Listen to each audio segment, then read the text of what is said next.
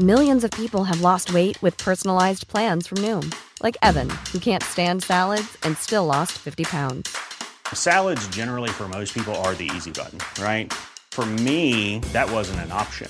I never really was a salad guy. That's just not who I am. But Noom worked for me. Get your personalized plan today at Noom dot com.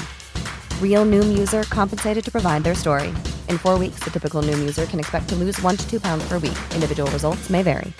Hiring for your small business? If you're not looking for professionals on LinkedIn, you're looking in the wrong place. That's like looking for your car keys in a fish tank. LinkedIn helps you hire professionals you can't find anywhere else, even those who aren't actively searching for a new job but might be open to the perfect role. In a given month, over seventy percent of LinkedIn users don't even visit other leading job sites. So start looking in the right place. With LinkedIn, you can hire professionals like a professional. Post your free job on linkedin dot com slash people today. Hi, welcome to Horse Hour. I'm Amy Stevenson, and today we're welcoming a Canadian para equestrian team member. Her name's Bert Sheffield, and she's off to Rio next week. Ah, so exciting! How is she preparing? Is she okay? Is Bert ready to go? And what horse is she taking with her? This is Horse Hour.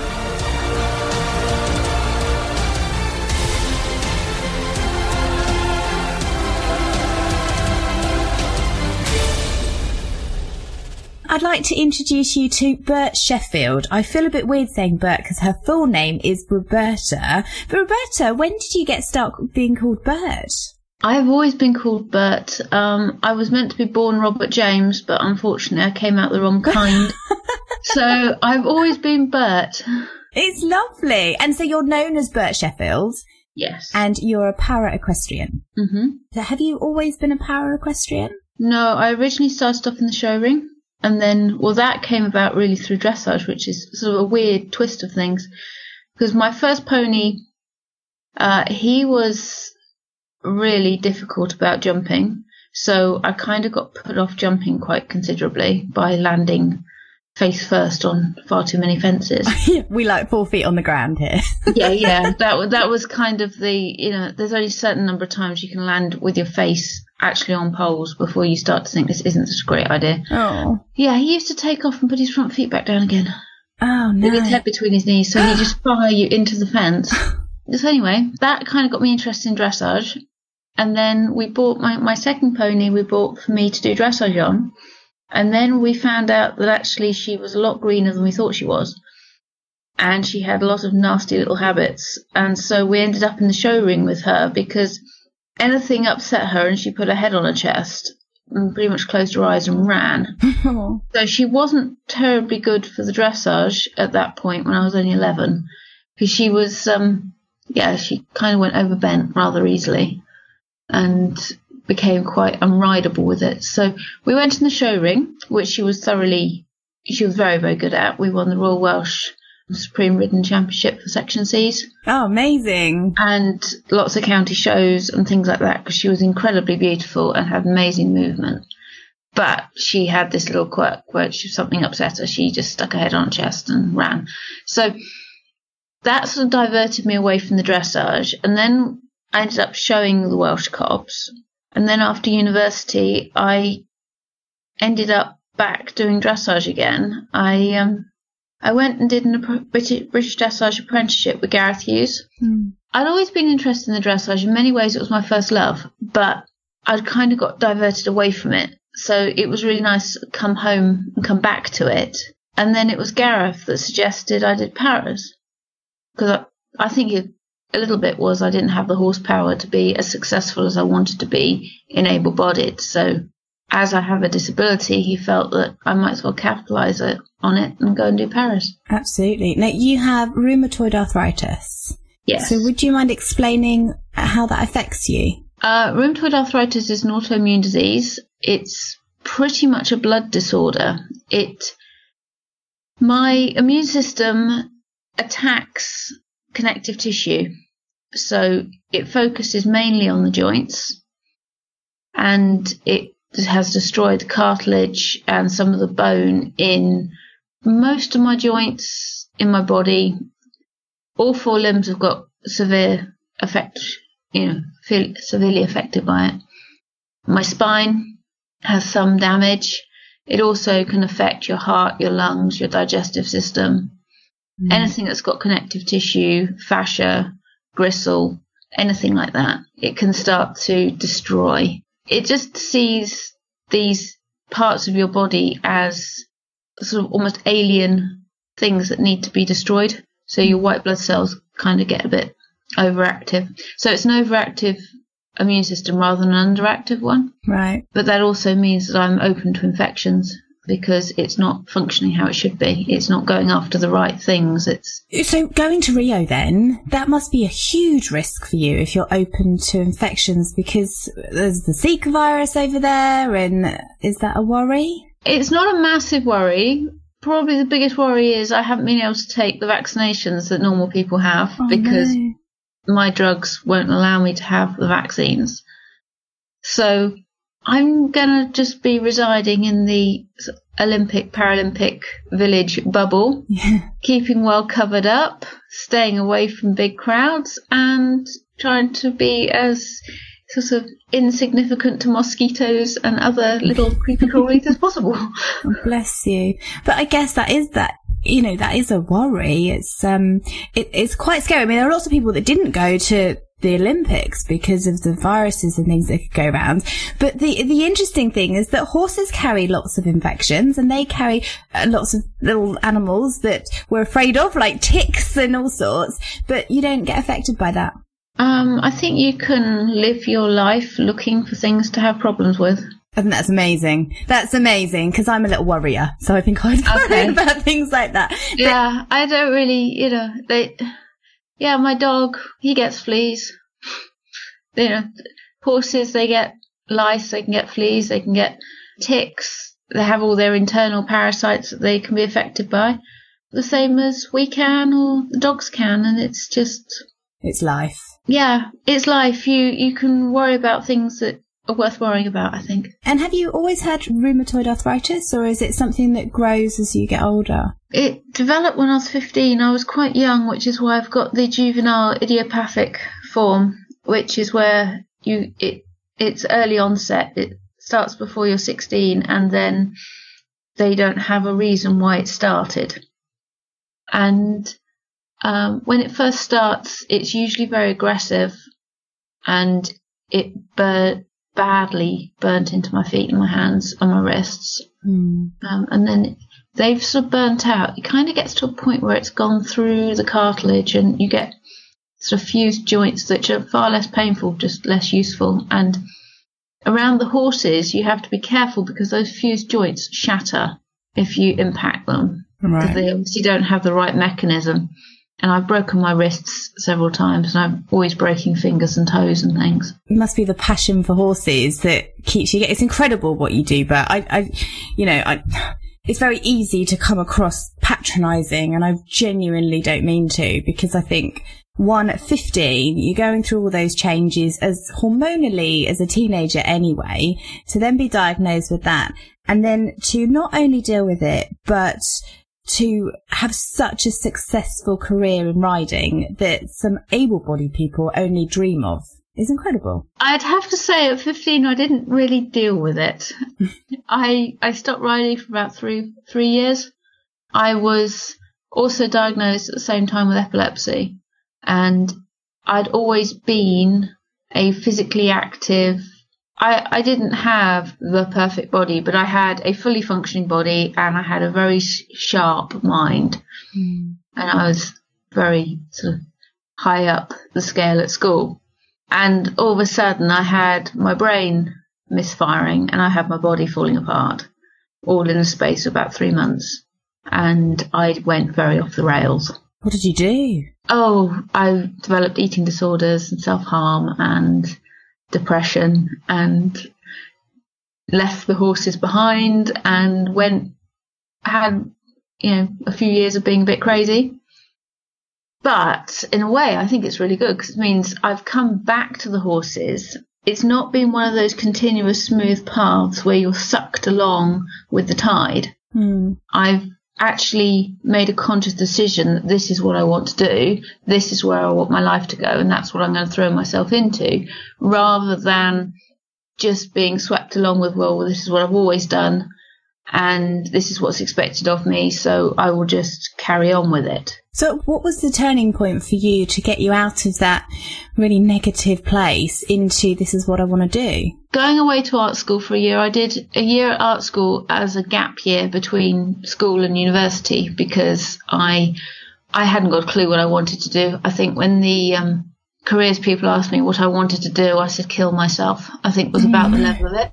Um, and so, you know, there wasn't a great deal of positivity and... Um, So, yeah, I went to art school for a year and sort of bummed around doing that, and that gave me the space and the freedom to work out how to cope with myself.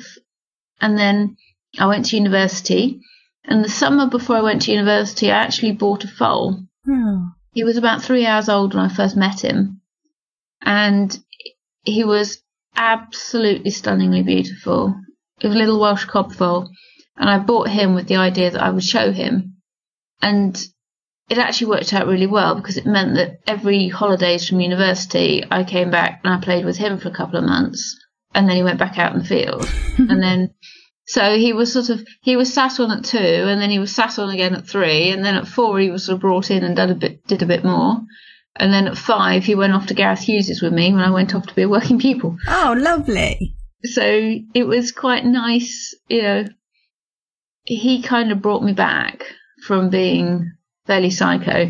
Would you say he was almost like therapy for you? Yeah, he's he's very special. He's not easy, and he's he himself is quite an emotionally disturbed little little gentleman. Mm. We still have him. He's sixteen years old now. He nannies our baby horses because I usually buy my horses for dressage as youngsters, mm. and so they go out for a year or so with Splodge before they go and do other things. And he tells them what for, puts them in their place.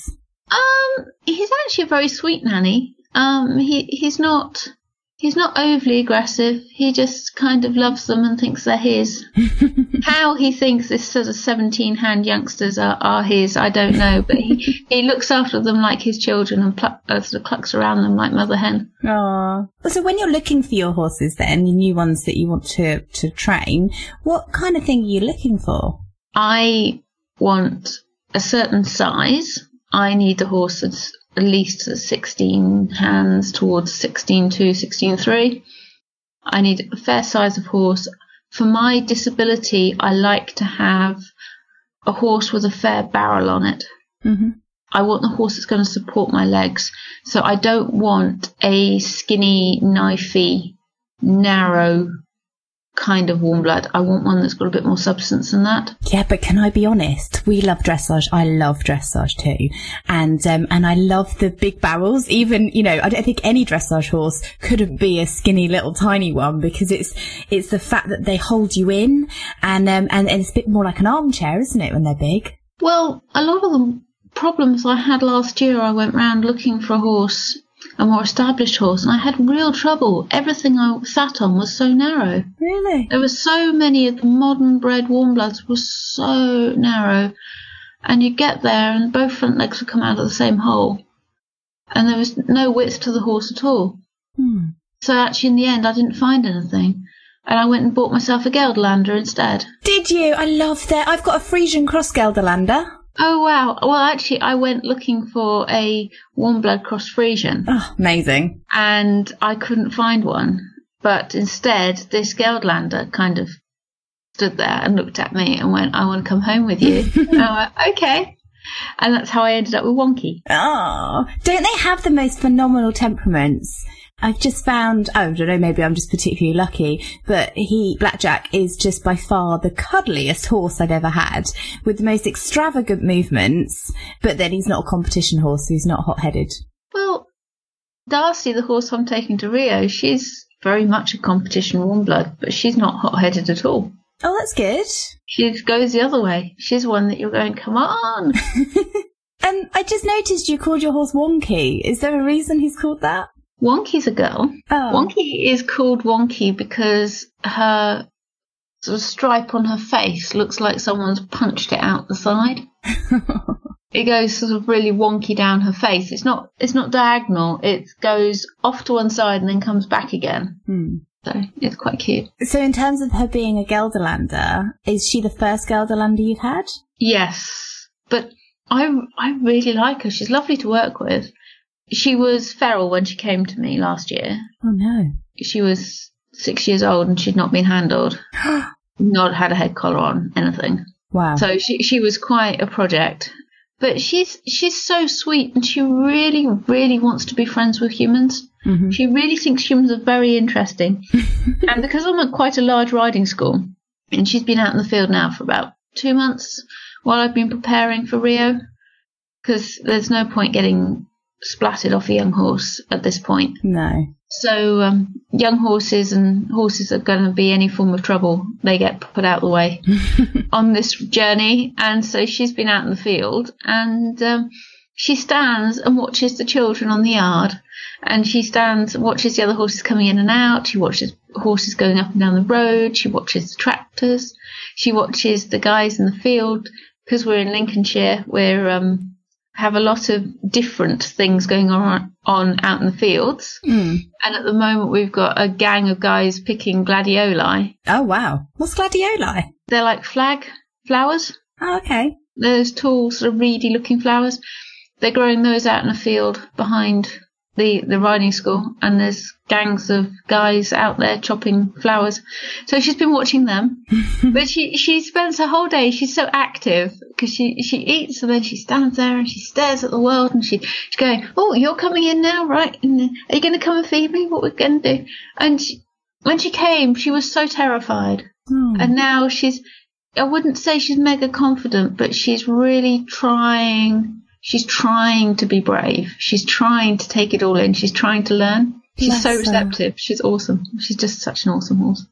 And in terms of their features and the way that Gelderlanders are, I love the, the fact that they're bigger on top. So they do have quite a Friesian look about them, but they have finer legs. Yeah, she's got, she's not got masses of bone, but she's, um, she's got, she's got a proper free, um, proper Gelderlander head. Beautiful. Proper ugly head. Oh, really? She's oh, ugly. It, it, it's ugly, beautiful. It's it's one of those heads that you look at and it's it's gorgeous, but it's also kind of ugly. Oh. Um, it's like my vet when he came up to do her vaccinations and things. He always goes, "God, Bert, you have got an ugly horse." Oh no, I imagined her being stunning. Oh, but she is. She's but she's power. She's striking. She's Meryl Streep rather than Kate Moss. Yeah. Oh, lovely. But she's so you're not taking her to Rio with you? No, no. She's she's just a baby. She's she's seven, but she's seven going on four. One for Tokyo, maybe. Yeah, I'm aiming her towards Tokyo, but I've also got double agent's three-year-old half sister sitting out in the field. Oh wow! Possibly would go towards Tokyo. Oh, I think gosh. She might be a couple of years too young. But so, which horse are you going to take this year? Double agent, which okay. is Darcy. Lovely. And how long have you had Darcy? I've had her seven years. Oh wow! I bought her as a two-year-old. Yeah. And so, you have you done all the training yourself? She went away to be backed by a friend of mine because I don't bounce very well. I, I don't think any of us do. No, it's not. I'm lucky that I have some very good event rider friends that. Um, are really good at that kind of being brave and sticking on like limpets and getting them going. So she went off to Helen to get going, and then pretty much since then she's been my ride. She went and um, when she was six, she did a couple of internationals with Ashley Gowanlock, who's a Canadian grade one B rider. Mm-hmm. She was in need of a horse, so she loaned Darcy off me for the summer and went and took her and did a couple of internationals with her. Oh my gosh, you must be like a proud mum. You're like, and there you go, taking it, yeah. taking your baby that you've had from two and seeing her perform at such high caliber competitions. No, you're not like that. um, it was more nerve wracking seeing Ashley on her, I think, than it was for me competing her. Oh, what? Why was that? I don't know. It was more, more kind of emotionally whirring. And so Ashley did really well. Ashley did well. She qualified her for the World Equestrian Games in two thousand fourteen. And then in the summer of two thousand fourteen, she also qualified for the World Games with me. It was grade three. Congratulations. Well, it was nice because, you know, she was only a young horse at that point. She was seven, and that is young for para. And she qualified in two different grades, and she was up there with the best of them. But um, I took a different horse. Actually, I qualified actually three horses for the World Games. And um, I took a different horse because I felt that at seven she was too young to be expected to do that. That's fair enough. What What is the age that you're normally looking at for a horse? Para horses, for her, she needs to be working towards Pre-Saint George for my grade. Hmm. It's got to be a good advanced medium for the freestyle. So you need, for it to look easy, you've got to be working towards Pre-Saint George, which is quite a lot for a seven-year-old. I know they do, but it is quite a lot for a seven-year-old when they've also got to go out on tour, and the tours take two months really off their training time. Right. You can imagine, because it's time when you're away from home, and you're just, all you can do is consolidate and relax the horse and mm. compete. So they've got to be pretty established before you do that. So would you say an age, they probably need another four or five years, so they'd probably more like twelve would be a mm-hmm. reasonable age? Yeah, I think you're looking at, I mean, Darcy's nine now. She's probably spot on for grade three. She's nine. She could be a little bit older, you know. Mm. She she would still be perfectly capable of doing Tokyo.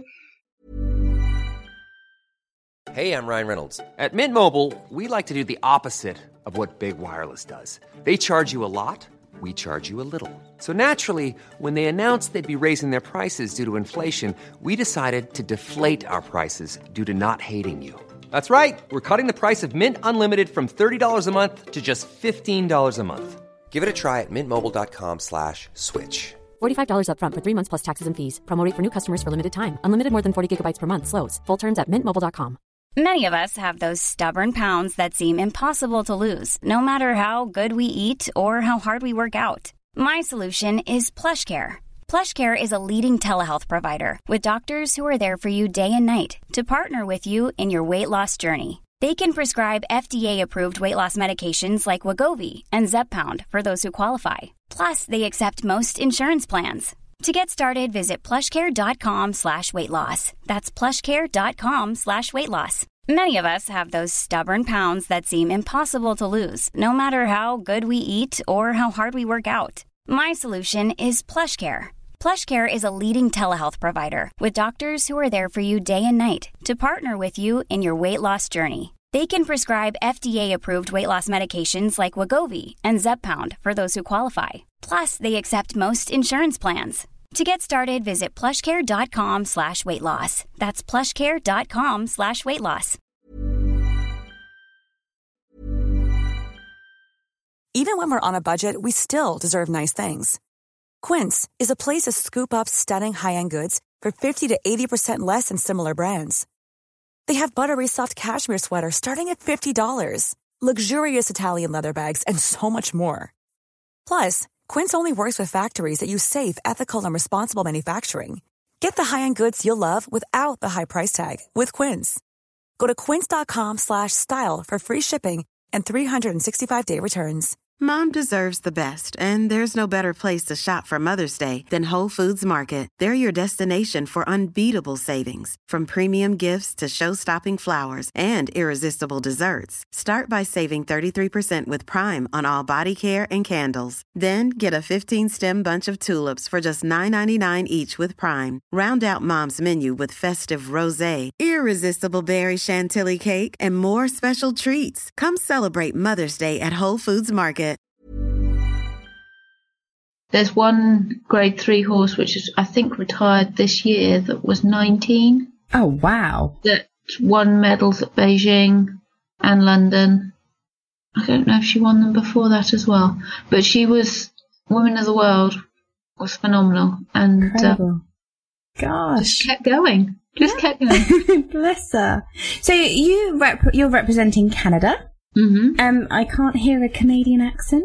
Can't hear much of an accent. Is there? How did that work? I was born in Oxford, but my mother is Canadian, and I've had dual nationality from birth. Oh, you so lucky thing! I know, it's a great opportunity. I got to choose which nationality I wanted to compete under, and I chose Canada. And what were your reasons for choosing Canada? I I'm quite a free spirit myself, and I was unsure how I would fit into the British system. And I also was a little bit too old for the British system. Oh, really? That surprises me. I didn't think there was an age limit on it. There previously, I think it's changed now, there was an age limit on the entry to it. Oh, right. They really wanted you at a certain level of international competition by the time you were about twenty-four. And it was made quite clear to me that I could change just about everything, but I couldn't change my age. Mm. It was going to be a stumbling block.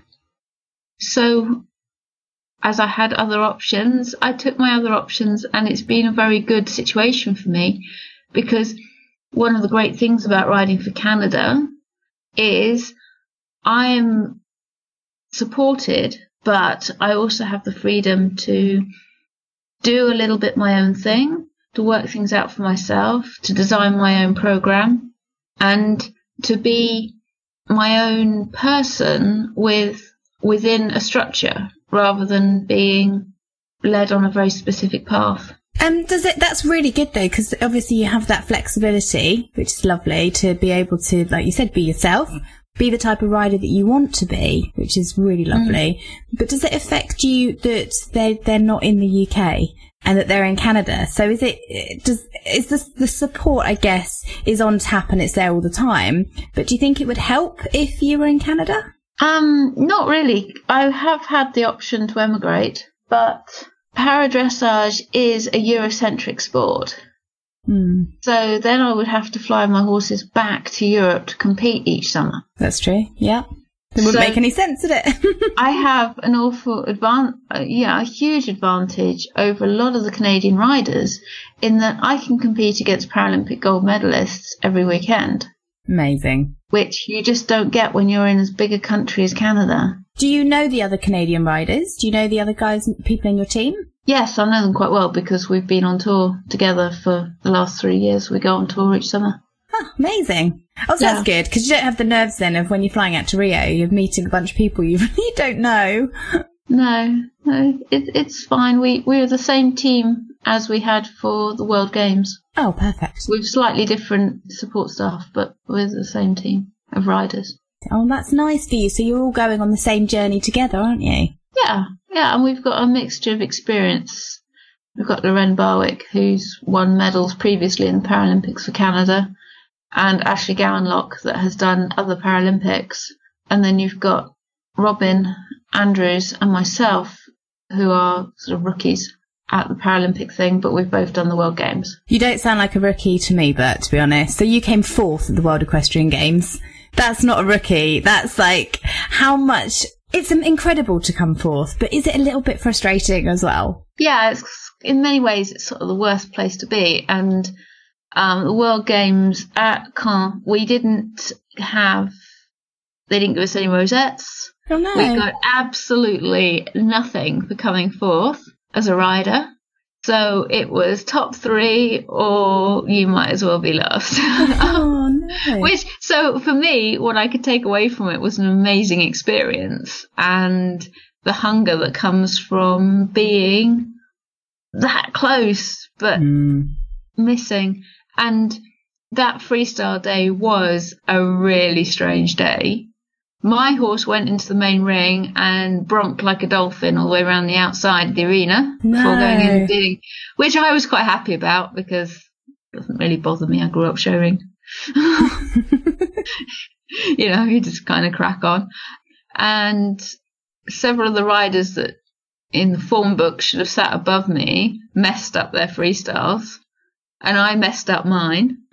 But I only I messed it up less than they did, and it was a bit like, um, yeah, it was a bit like dominoes. It was kind of like who's still going to, you know, who's not going to mess up. Oh, I I finished mine going down the centre line, and I halted about ten seconds before my music finished. Really? The music was still playing as I left the arena because I carried on down the centre line. And I was going, I've got to stop because I'm going to be sat in Judge at C's lap. I can't actually halt on the track at sea. I forgot. Oh, well, I wonder why that happened then. Was it the atmosphere that... Did you go blank? No, no, I went wrong. The horse had um, a bit of a naughty flying change in it, and um, it came round the corner and decided to do a flying change where it wasn't supposed to, so I then had to stop it, get it back on the correct leg, taking up time.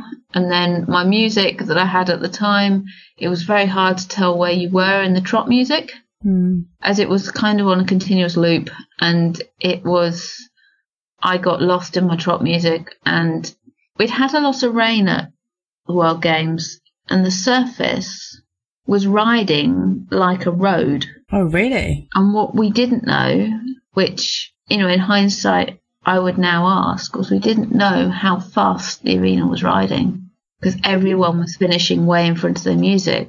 Because the arena surface was so wet, and being wet sand, of course, that's very hard, isn't it? Mm.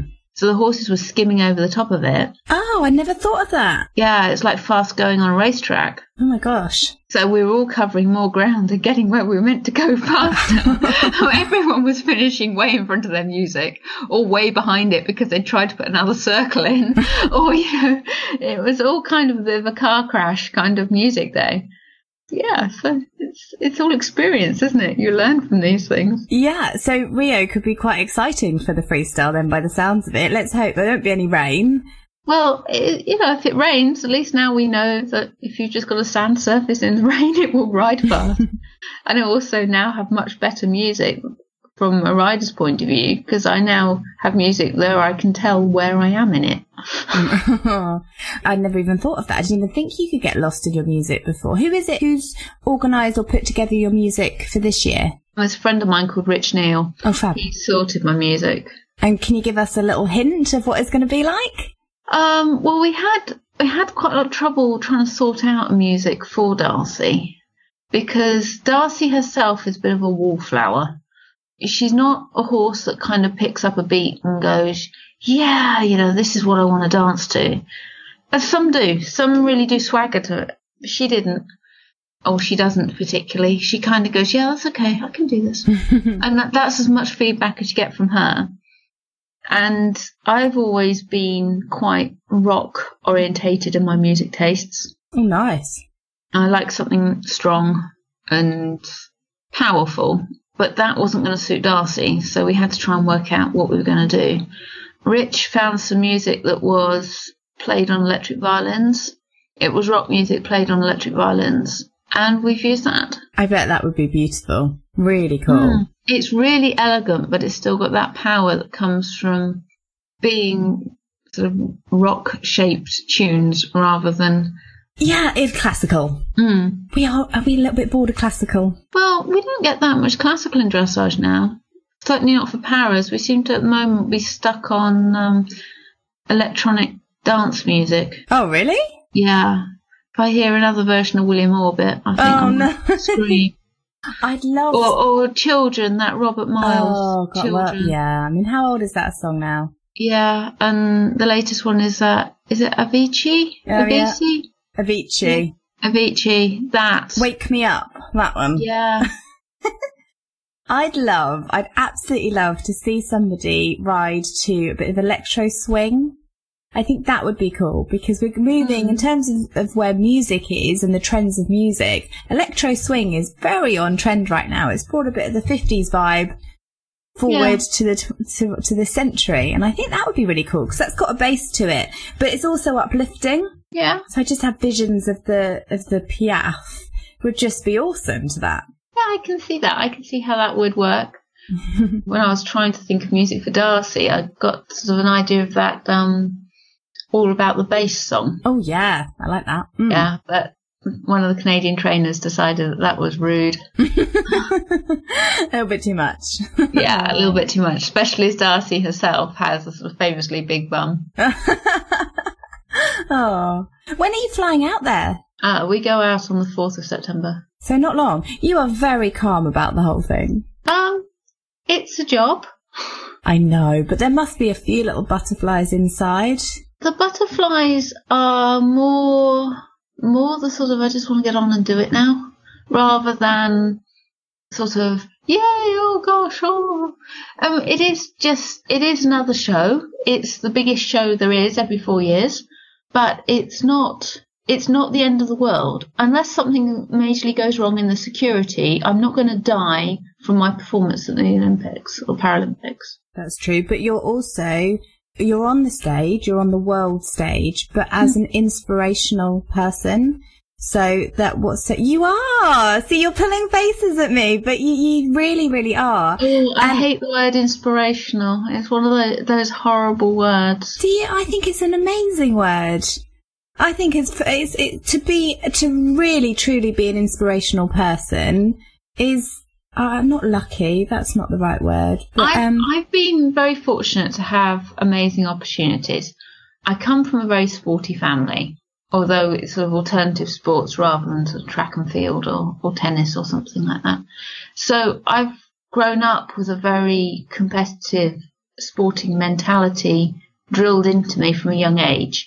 And then I've had fantastic opportunities to train with some of the best trainers in the world for my riding education, coupled with, you know, being surrounded by a great learning attitude by the people around me that have taught me to investigate what I'm doing and read around my subject and develop a sort of geeky kind of back catalogue to my training. Mm. So it's, I feel like I've got a really strong base to go from, and now it's just putting the polish on that base rather than it being anything massively extraordinary. It is. I'm sorry, I can't agree with you. It is massively extraordinary. It's incredible.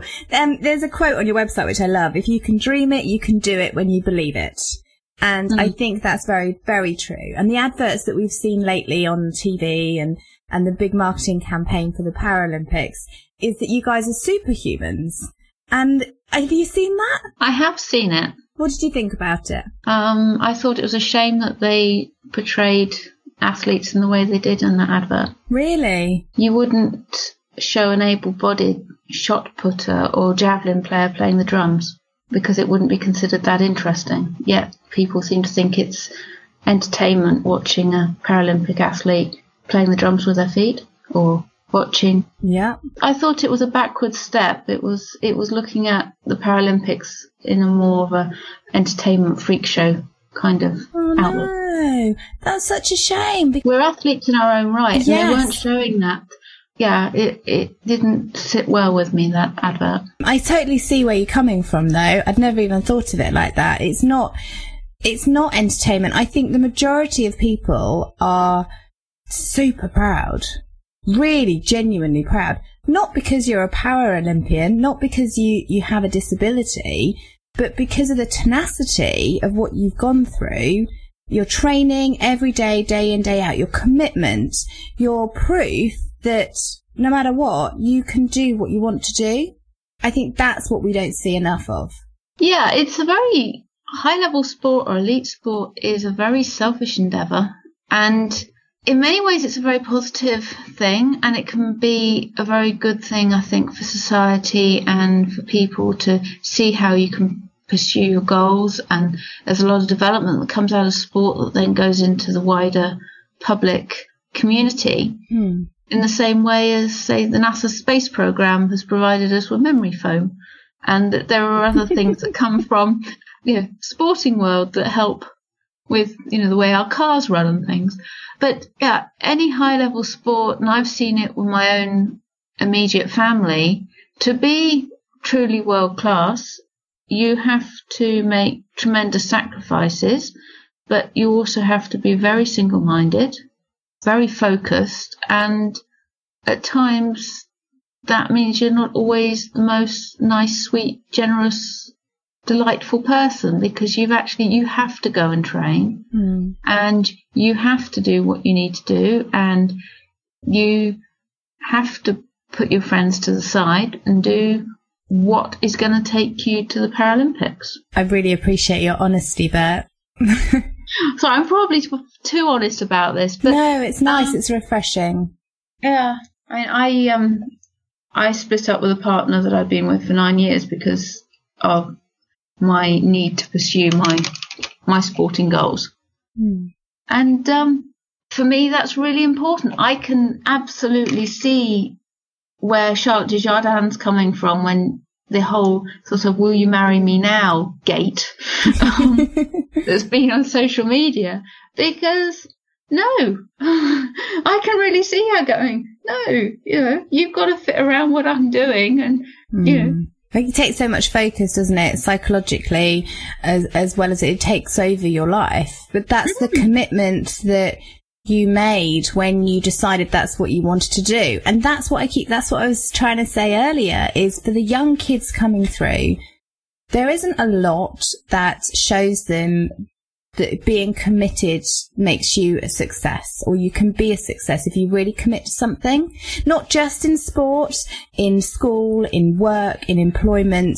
It's very difficult now in society to find things that actually motivates them and shows mm. them that you can be a success. And the commitment that you guys have made, the commitment that Charlotte's made, not getting married until until after the games, totally, totally understand that. Yeah, and I actually think for... possibly for women, that is a really important thing about sport.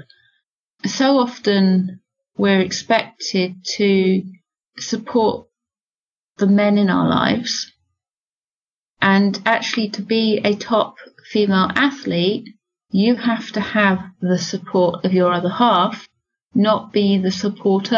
Mm-hmm. It's a very different dynamic mm-hmm. to the traditional marital relationship, or you know, two point four children kind of household. You have to be supported by your other half rather than you being the supporting role mm. to that person. It's quite different. So is there a chance you can get back together after Rio? No, no. We've been split up for five years now. So oh, really? Yeah. Okay. Um, but it's... um. It just became sort of apparent that if I wanted to do what I was doing, then this wasn't going to work. So I decided that what I was doing was more important than the relationship.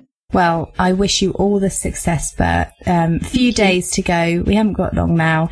And can we follow you on Twitter? Are you on Instagram? Oh, yeah. What's your yeah, Twitter I handle? Is Hop Along Rider. It's been a pleasure to meet you. Thank you so much. See you. Bye.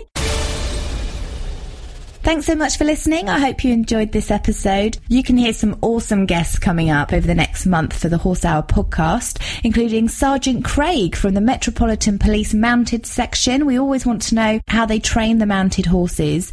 And um, I always wonder if they're ever available to buy. Because in my head, I'm thinking, oh, well, a horse that's so well trained like that would be an ideal first horse. So I'm going to have a chat with Sergeant Craig about that. Also, H G V training. If you're thinking of getting your horse box license, then uh, have a listen to James, who joins us and gives some advice on how to get our license and what the different meanings are as well. I'm also speaking to the Pony Club, the official Pony Club for the U K, because I just love things childlike. I missed out on the opportunity to go to Pony Club because my parents were never very horsey and I got into riding much later. So I'm really looking forward to having a chat with them, seeing what's available for kids, how do children learn, and also advice for parents as well. If, if you've got some children that maybe you want to get into riding or you don't know where to take them, then the Pony Club will give you loads of advice. You can catch up with old episodes on our website. Just head to horse hour dot co dot u k, as well as a whole bunch of advice and information, anything related to horses. And there's our calendar as well. If you have a couple of weekends free and you're looking for something to do, then head over to our calendar and see what shows are going on in your local area. And on top of that, if you run a show yourself, you can add that to our calendar. You just have to click add event. Loads going on at Horse Hour. I hope you have a really lovely week, and I'll speak to you soon. You've been listening to Horse Hour. Join the community on Twitter, Mondays, eight p.m. U K time, three p.m. Eastern, by using the hashtag HorseHour. Follow Amy at Amy Stevenson one and subscribe to us on Acast, iTunes, Stitcher and Player F M.